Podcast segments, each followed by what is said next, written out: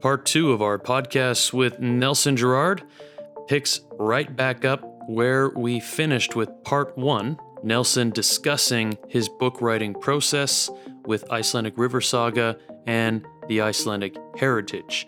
Later in our conversation, we delve into Nelson Gerrard's process of farming, what brought him here, and future plans. We hope you enjoy part two and stay tuned for more interesting conversations like this one with the Icelandic Roots you know, I was on a podcast. and um, I saw the need. I saw a gap between, you know, the history of settlement here and our interest looking back.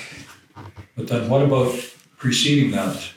What about the thousand years our people had lived in Iceland and that had precipitated the emigration? So the second book was actually to fill that gap, and it has a genealogical aspect to it as well with, with my years of experience with trying to present genealogical research to the client or the, the person in question in a way that was um, both comprehensive but accessible, understandable.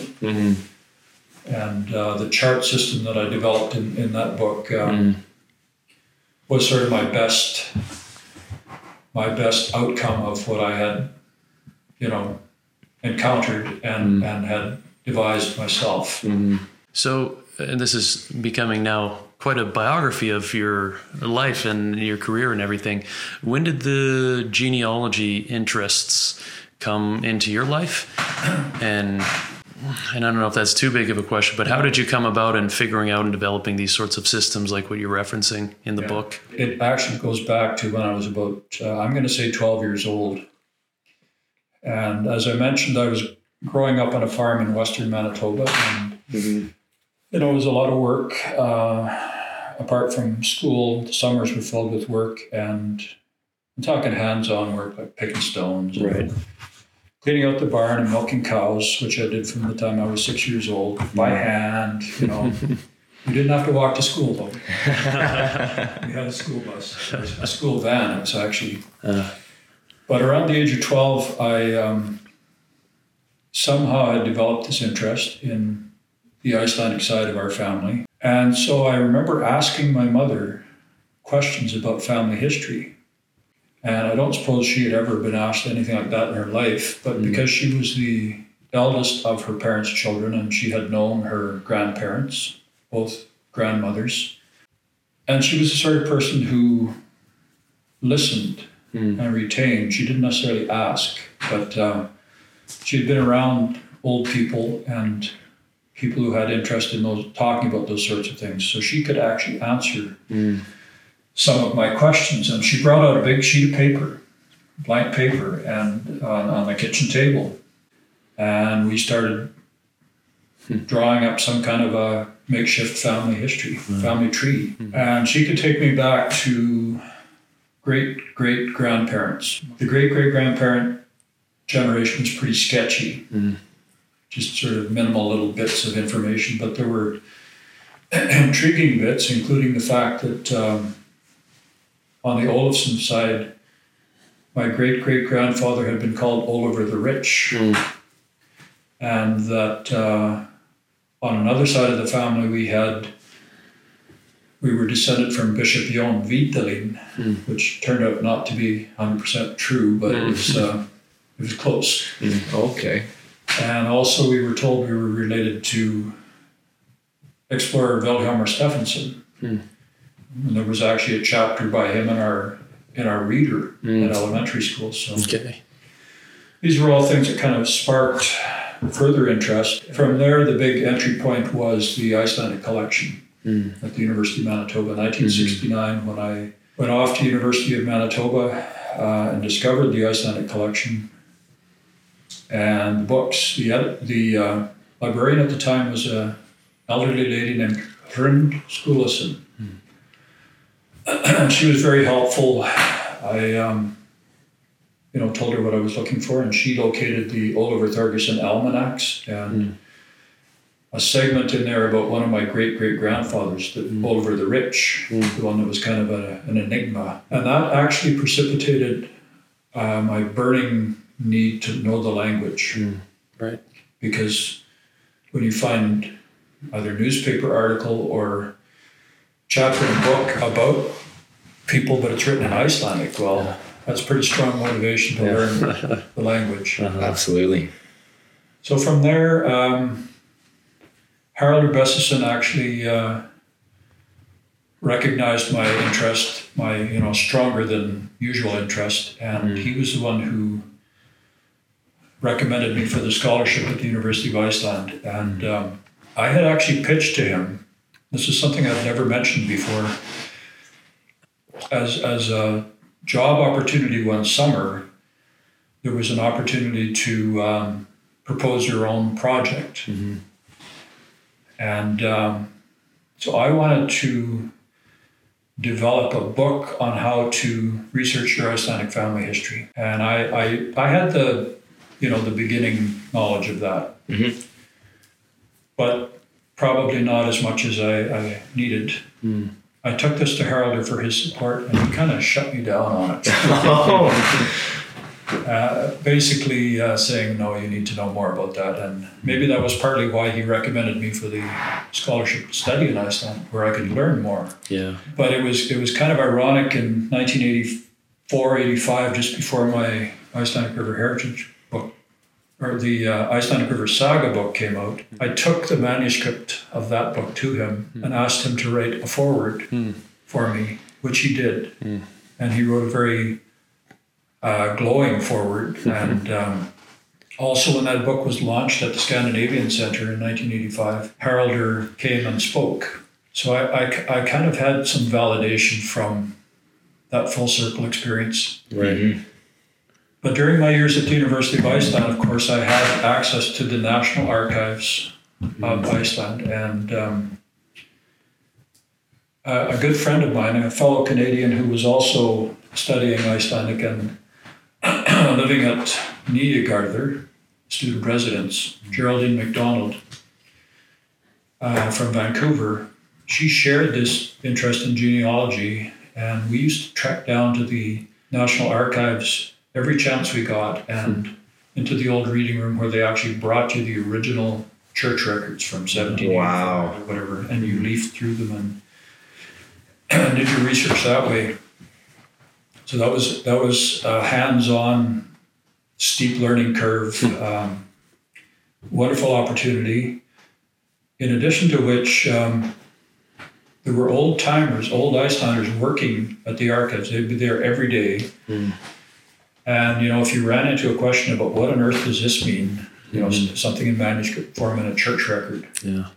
they could tell you, Mhm. and they could also advise you on other questions. Mm. So there was a little bit of that, not mentorship, but access to the people who knew, Right. Yeah. and also access to these incredible records, Mm. which included things like uh, the genealogical manuscripts of Jon Espolin Mm. In about 12 or 13 big volumes written in the early 1800s.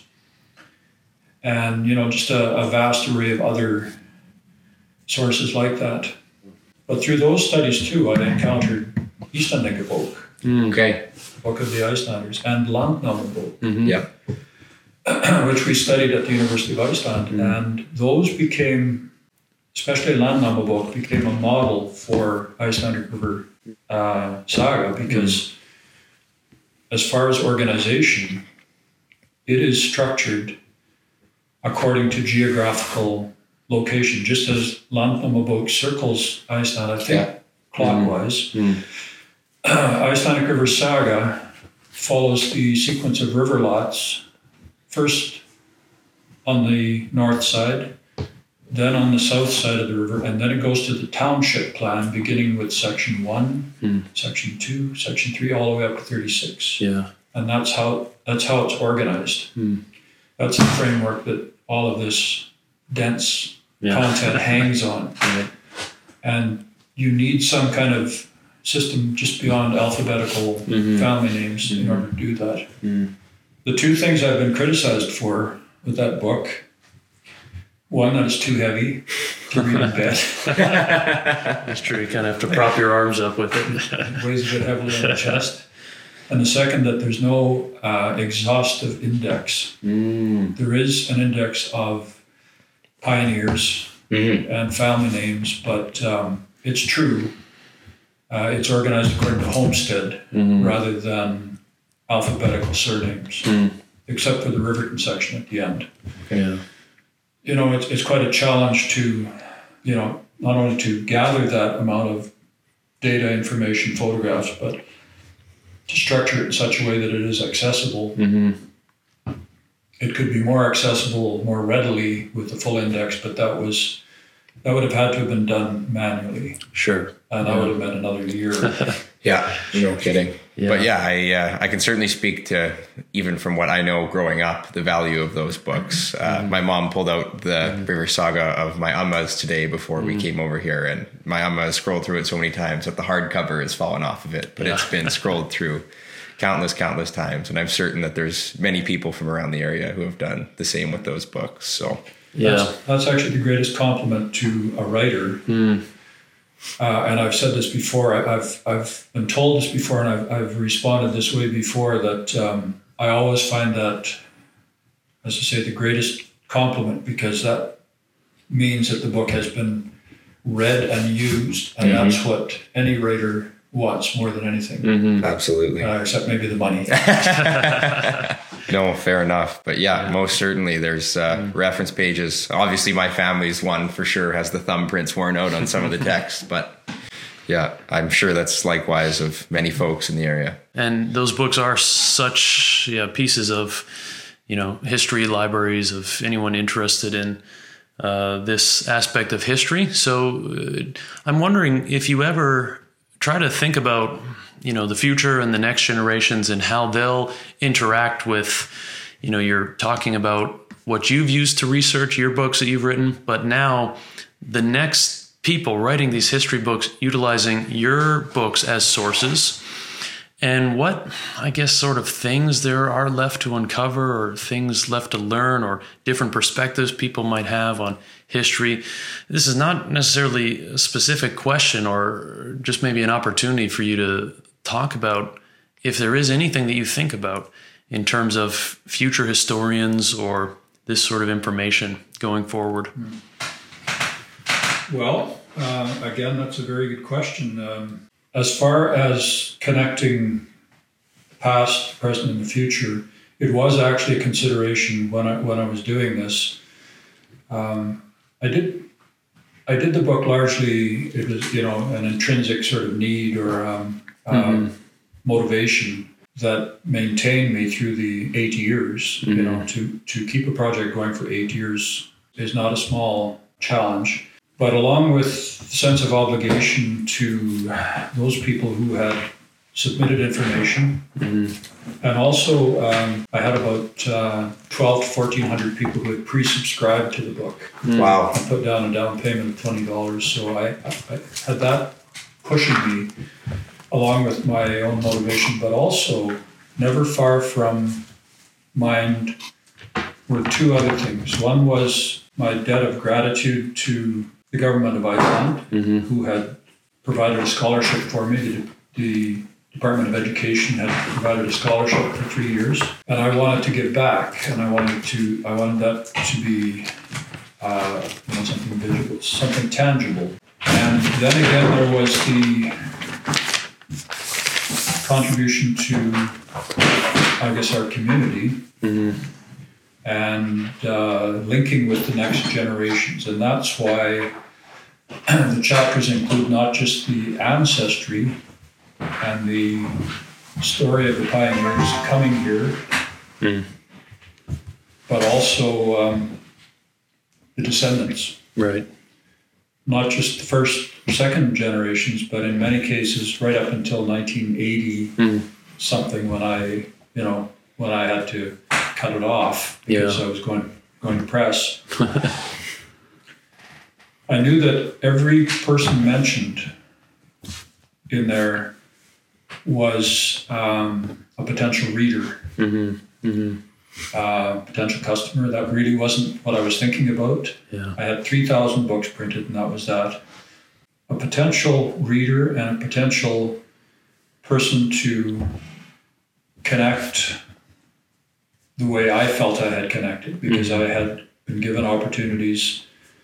Doors had been open for me, or doors were there at least for me to open at various levels. And so here was one way that I could, to use a phrase I don't use, pay it forward.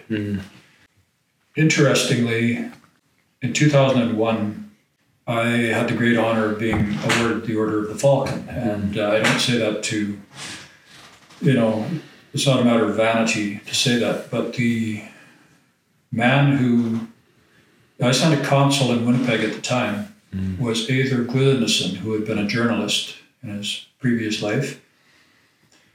And uh, in his talk, in presenting this, he referenced all of my family members, nieces and nephews, of whom there are many, uh, who were there. And he mentioned this passing on.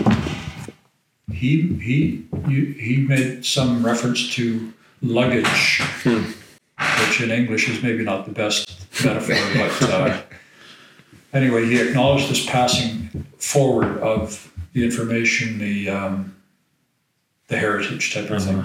Yeah. So that was kind of an acknowledgement of, of that effort on my part. The the Icelandic Heritage Book was much more a conscious decision to provide that information to those who could not read the language and who had not um, didn't have access to those books or those sources or or the privilege of studying in Iceland for two years. Yeah. Right.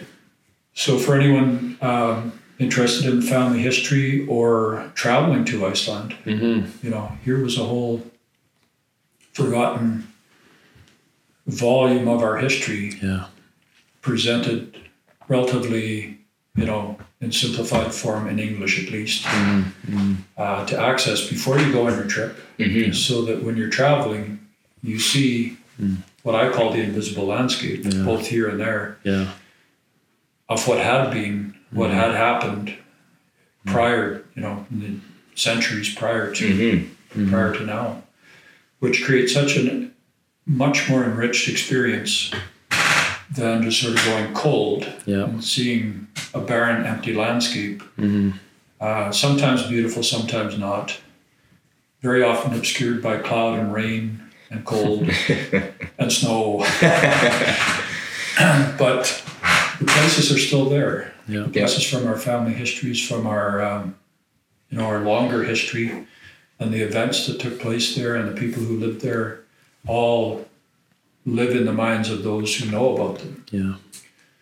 and that just makes it so much, much more an experience uh, beyond being a tourist. Absolutely. Yep. And that's what I find when I talk to a lot of people, especially from around here who do go there. That is usually the center point of a trip to Iceland is going back to that original spot. And I've heard it likewise from many people. But yeah, as soon as you go there and you get to see that homestead, it's it's a different feeling. It touches touches a cool spot. I can vouch for that because before I went on my first trip to Iceland, the homestead where my Olafson ancestors, where Oliver the Rich lived, is very close to Reykjavik, and I was particularly intrigued by that place. I imagined it. I looked at it on maps, hmm.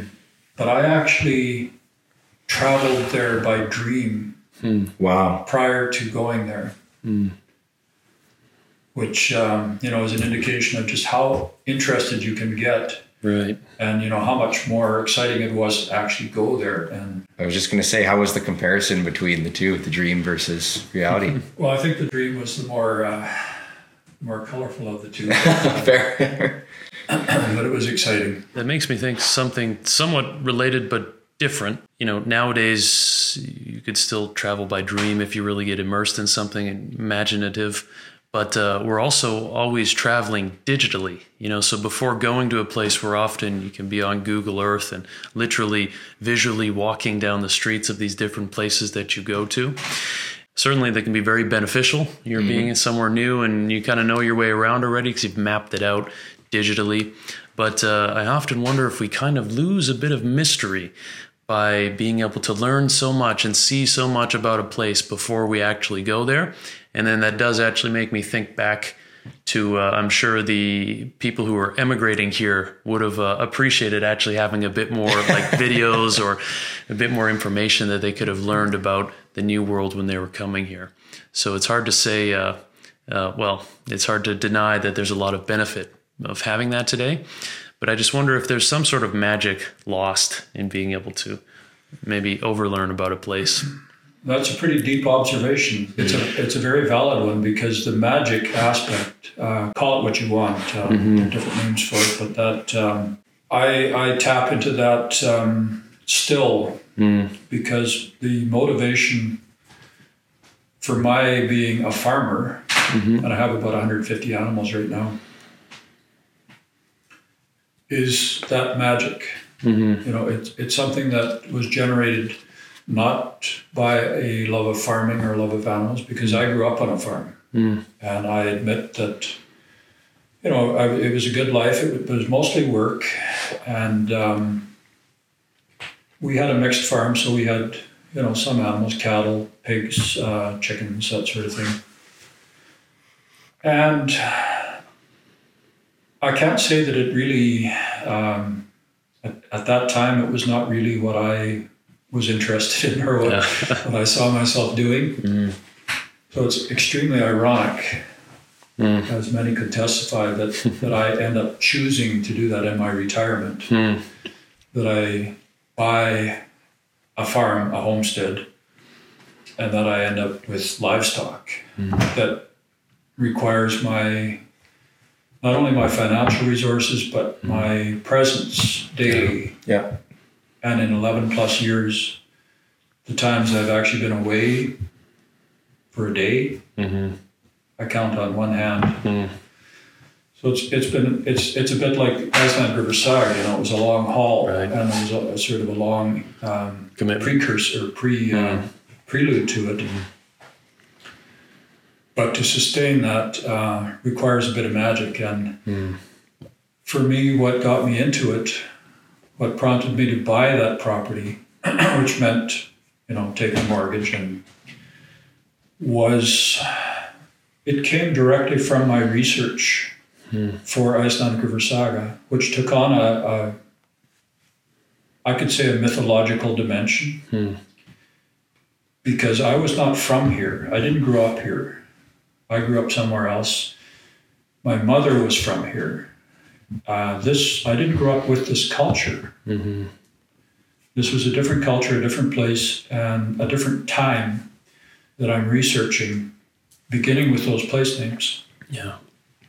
and beginning with each homestead and the history of ownership of that property down through the years and the families who had lived there. These names, they were names at 1st and then as you research them, they become individuals Right. with characteristics and and family histories and so on and so forth. Some of them, of course, have like Guttormur Guttormsson the poet have, have quite a uh, you know even a level of fame attached. But basically, what took shape through that process was the creation of a um, I won't say imaginary because it's real, Yeah.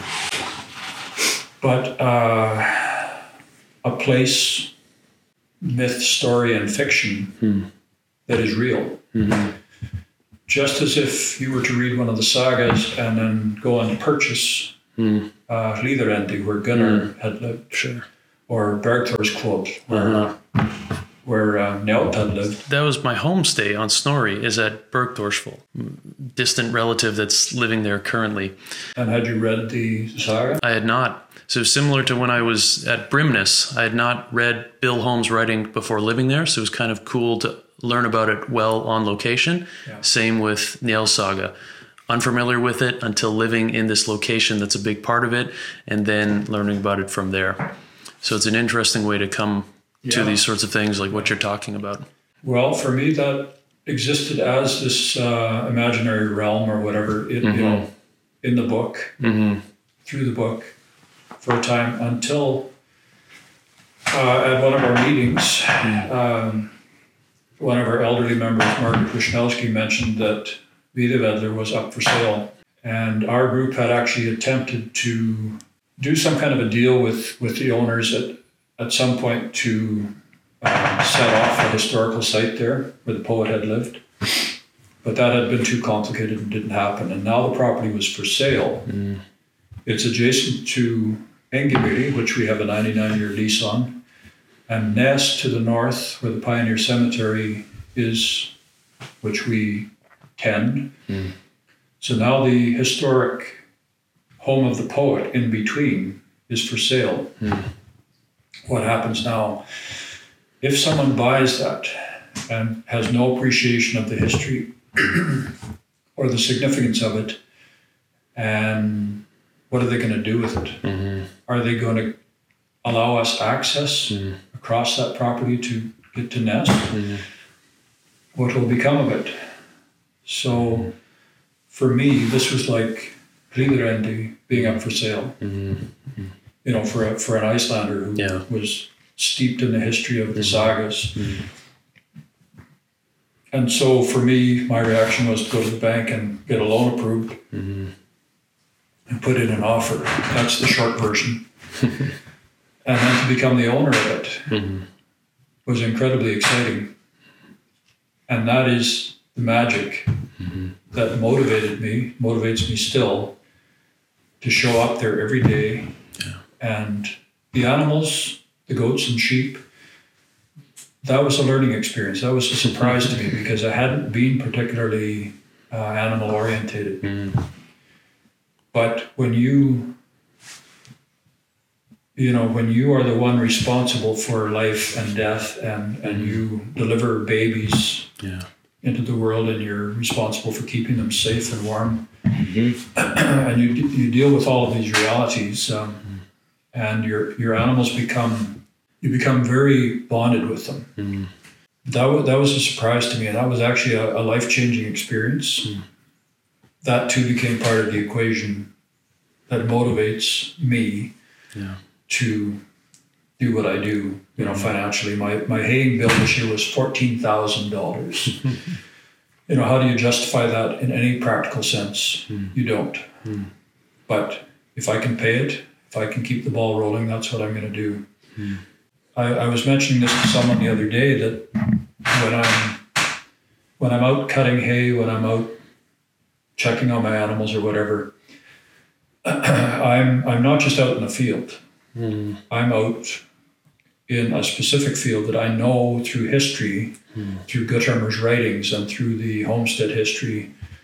This was here and that was there, and um, this has a name, and this happened over there. That's always part of uh, my reality, I guess. Not like I'm living in a in a in a dream world or anything No. but it enhances the experience of being the steward of that Absolutely. property. Yeah. Absolutely. I think in, in some ways, historians or people steeped in history um, are always kind of living in a dream world, you know, because history is times that are not existing today. So it can only exist like in our minds in this sort of imagination realm. Yeah, I would call it a parallel realm, Yeah. parallel time, maybe. But uh, you're right, um, and and it's essential that historians and people who deal with that sort of thing do this because Yeah. not everything can be judged from where we are now. Mm-hmm. You know, in fact, it's it's very dangerous to think that we can understand history or pass judgment on events in history or people in history from where we are right now Yeah. Yeah. without really immersing yourself in what was then, Yeah. what were the realities. Yeah. And uh, I think the only people who are semi qualified to make, you know, judgments like that are those who do live in both realms. And it's not a superficial thing, it's something that develops over a long period of time through continued exposure, continued research, continued uh, questioning and discovery and answers. And I know uh, just through being friends with you on Facebook, I think there's a lot of folks, as you were talking about living that whole steward experience, I think there's a lot of them who live vicariously through you, watching and learning through all of your experiences there. That's really the reason that I'm on Facebook is to share it's almost like a blog. I don't actually know what a blog is, but That, that's pretty close, I would say so. blog that um, helps me to keep track of what happens when, what the weather's doing, you know, on a given day, and Yeah. Who is born, and uh, all of that sort of thing.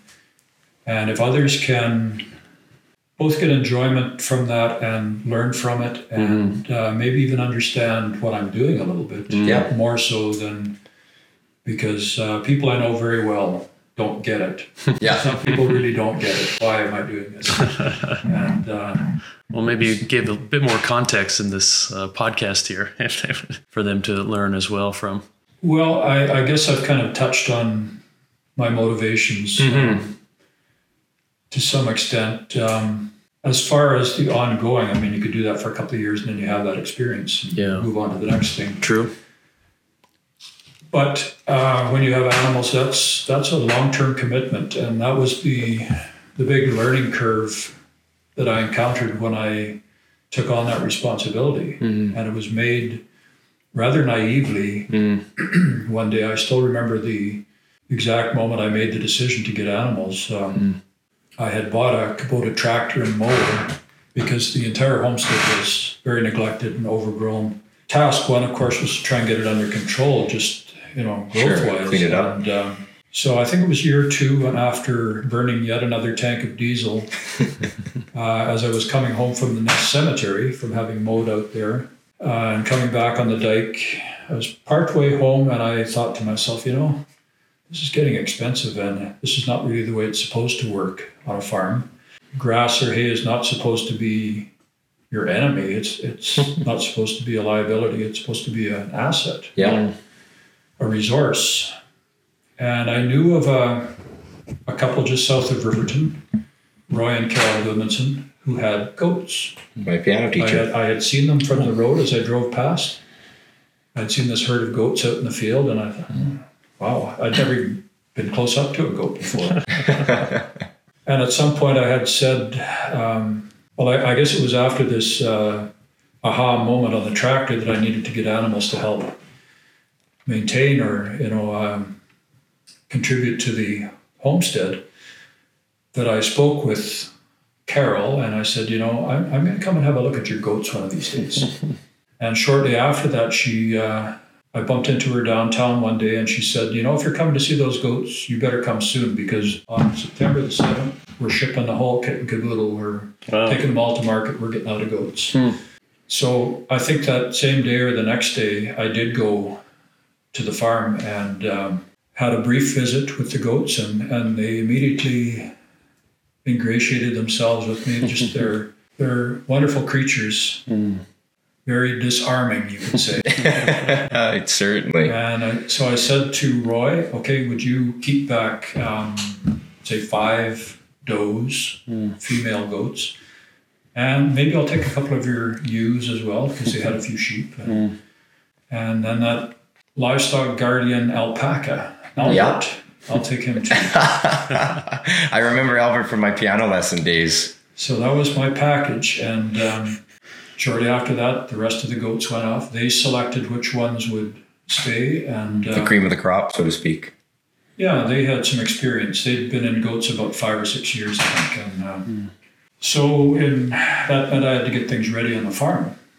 I had some vague notion of well, I'm just I'm just going to build a bale house for them right beside the flowing well, so they have water all winter mm. and Sure. they can shelter in the bale house. And but that quickly became unrealistic, and I realized I had to build a mm. goat house. Mm. So I did that, and I fenced a small area off by the flowing well. and in November, uh, borrowed a trailer and had some help. Went down there, and we loaded up the five goats, the two ewes, and Albert, and brought them all home, and they all got names, and uh, they became like family, and they are the the um, they were the ones from whom all my goats and sheep are descended. The pioneers. Yeah. So I added uh, a buck, which is a, a male goat, not long afterward, and, a, and an Icelandic ram. Mm-hmm. And so the next spring I had little ones, and Wow. that was the beginning of a very, very steep learning curve. And then you realize you need more and more and more to, you know, provide for and keep safe. And, Right. and you become kind of scrupulous about who you're going to sell to, if you're going to part with an animal and for what reason. And it's an experience that um, I've often been, it's often been suggested I write about it. And I, I, I've decided I intend to do that, and I, I have Awesome. to do it fairly soon before this fades Mhm. into the background too much. But um, I've thought of calling it Farming Middle Earth. Hmm. And that might seem like a strange name, but it circles back to, Yeah. in the terms of um, interviewers, um, to the concept of this mythological aspect or this magical aspect that you alluded to. Because I wouldn't be farming if it weren't for invisible landscape that, that I see and it motivates me, makes it interesting for me um, to continue because it's a lot of work. It, Absolutely. it has drained my financial re- resources and uh, but has has given back tenfold in other ways that uh, are hard to articu- articulate. So people who don't get it, I understand why you don't get it. I can I can explain it, but you're not going to get it Yeah. if you haven't been there. You know, uh, you're not going to get there through my. Maybe you will, but um, probably not. But uh, we know you have a dinner to get to, so uh, we probably won't keep you too much longer here. Jack, do you have any other closing comments or questions you have for him? No, uh, you've been very generous with your time, not just for the podcast, but taking us around a bit earlier. So I would just like to really thank you very much as well. And I would also like to pass on a thanks on behalf of anyone else that I've talked to, mentioning that we're going to be doing this interview with you. Anyone that I've ever uh, brought your name up to that's familiar with your work is very grateful for what you've done. So uh, just a big thank you from us and from the whole Icelandic Roots community. Well, thank you. I really appreciate that, and uh, I appreciate your time and your effort and your initiative in coming out to do this. Well, wonderful. It's been an incredible fun. That was good. Very good. Yeah, thank you again. I know it's a little bit past your, your original timeline, Well, I'll just have to hustle a little more and uh, have something there Yeah, sure, sure. to uh, yeah. get your sugar sugar levels back up. Yeah, uh, fantastic. And uh, you answered many questions before me even needing to ask them. So you'd spur on different ideas, I'd write it down, and then you just uh, addressed them anyways. So I Well, think we I were all on the same wavelength with I think we everything. maybe share a few areas of interest. Absolutely.